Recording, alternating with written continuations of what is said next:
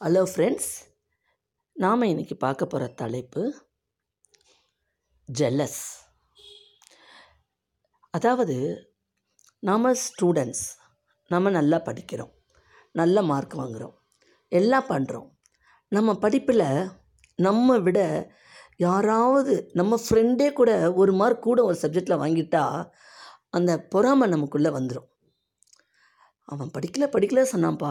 எப்படியோ என்னை விட ஒரு மார்க் கூட வாங்கிட்டான் அப்படின்னு நினைப்போம். இல்லைங்களா? மனுஷனுக்கு படிப்பில் போட்டி இருக்கலாம். ஆனால் பொறாமை கூடாது. புரியுதுங்களா? பொறாமைன்றது மனுஷனுக்கு இருக்கக்கூடிய ஒரு தீய சக்தி. ஒருத்தர் ஒன்று வச்சுருந்தா ஒரு நல்ல ட்ரெஸ் போட்டு வச்சுருந்தா கஷ்டப்படுறேன் கஷ்டப்படுறேன்றப்பா. எப்படியே தெரில தினம் நல்லா ட்ரெஸ் போட்டு வரா அப்படின்றது.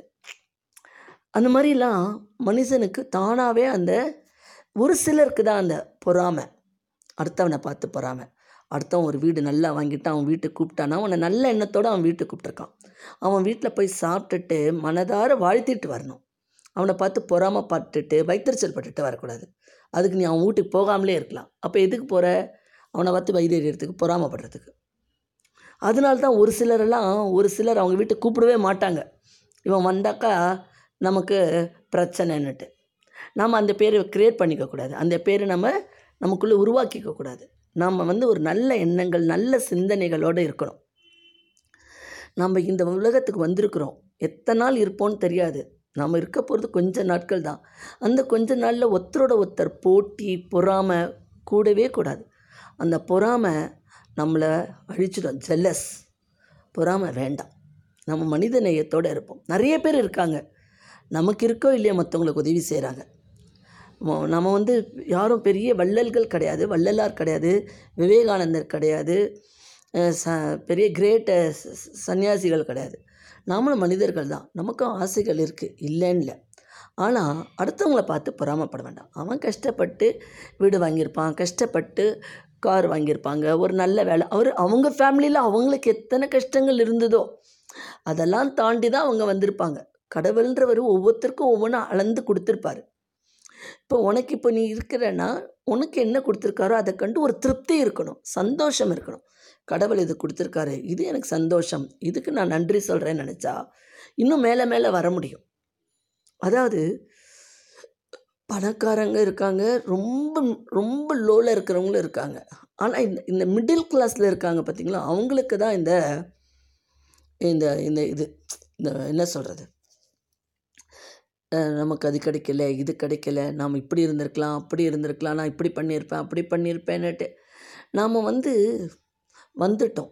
நம்ம வீட்டில் பேரண்ட்ஸ் நல்லா தான் சொல்லி கொடுத்துருப்பாங்க. இப்படி இரு அப்படி இரு நல்லபடியாக போ வா எல்லாமே பேரண்ட்ஸ் சொல்லி கொடுக்குற மாதிரி யாருமே சொல்லித்தர மாட்டாங்க. அவங்க உங்களுக்கு நல்ல புத்திகள் நல்ல எண்ணங்கள் நல்ல சிந்தனைகளை விளைச்சிருப்பாங்க. ஆனால் நாம் என்ன? சில சமயம் கேட்போம் சில சமயம் கேட்க மாட்டோம். அவங்க சொன்னால் நாம் என்ன கேட்குறதுன்னுட்டு. அந்த மாதிரியும் இருக்கக்கூடாது. ஓகே.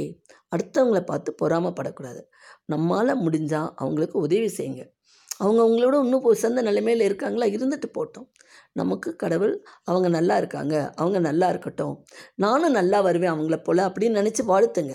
அப்போ பண்ணும்போது உங்களுக்கும் எல்லாமே கிடைக்கும். அவன் நல்லா வந்திருக்கான் நல்ல மார்க் வாங்கியிருக்கான் அப்படின்னுட்டு அவனை நீங்கள் பாசிட்டிவாக அப்ரோச் பண்ணி பேசும்போது அந்த பாசிட்டிவ் எனர்ஜி உங்களுக்கு கண்டிப்பாக கிடைக்கும். இதே நீங்கள் அவங்கள பார்த்து பொறாமப்பட்டு நிறைய ஜெலஸாக அவங்கள பார்த்து திட்டினீங்களோ இல்லை மனசார அவங்கள பற்றி ஏதாவது கெடுதல் நினச்சிங்கன்னா அந்த கெடுதல் உங்களையே வந்து சேர்ந்துடும் அதனால ஒருத்தர் நல்லா இருக்காங்கன்னா அவங்கள பார்த்து பெருமிதம் கொள்ளுங்க அவங்கள வாழ்த்துங்க. அவங்கள வாழ்த்தும் போது அந்த வாழ்த்தானது நமக்கு அப்படியே ரிஃப்ளெக்ட் ஆகும். புரியுதுங்களா? இது ஒரு ஒரு சைக்காலஜி மாதிரி இது.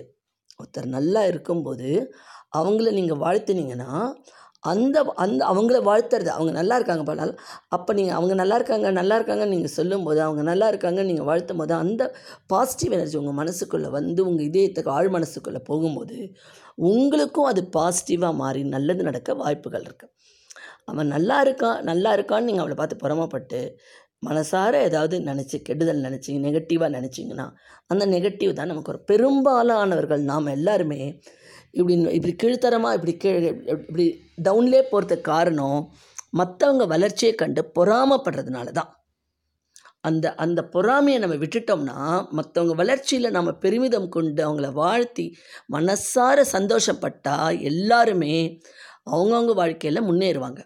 இதை யாருமே புரிஞ்சிக்கிறது இல்லை புரிஞ்சுக்கோங்க. புரியுதுங்களா? போன வாரம் போன வாரம் பேசும்போது தான் புரிதல் பற்றி புரிக்கணும் புரிஞ்சுக்கணும்னு சொன்னேன். பாடம் படிக்கும்போது கூட புரிஞ்சுண்டு படித்தால் தான் மனசில் நிற்கும் அந்த மாதிரி வாழ்க்கையை புரிஞ்சுட்டால் தான் நம்மளால் வாழ முடியும். இதுவும் நம்ம வாழ்க்கையில் நம்ம முன்னேறதுக்கு ஒரு பாசிட்டிவ் வைப்ரேஷன் அடுத்தவங்க நல்லா வாழும்போது அவங்கள நம்ம வாழ்த்தும்போது நம்ம வாழ்க்கையும் மேன்மேலும் உயரும் என்று கூறி இந்த எபிசோடை இதோடு நிறுத்திக்கிறேன். நாளை வேறு ஒரு எபிசோடுடன் சந்திக்கிறேன். உங்களுக்கு இந்த எபிசோடு பிடிச்சிருந்தா லைக் பண்ணுங்கள் ஷேர் பண்ணுங்கள் சப்ஸ்கிரைப் பண்ணுங்கள் மீண்டும் நாளை புதிய எபிசோடுடன் சந்திக்கிறேன்.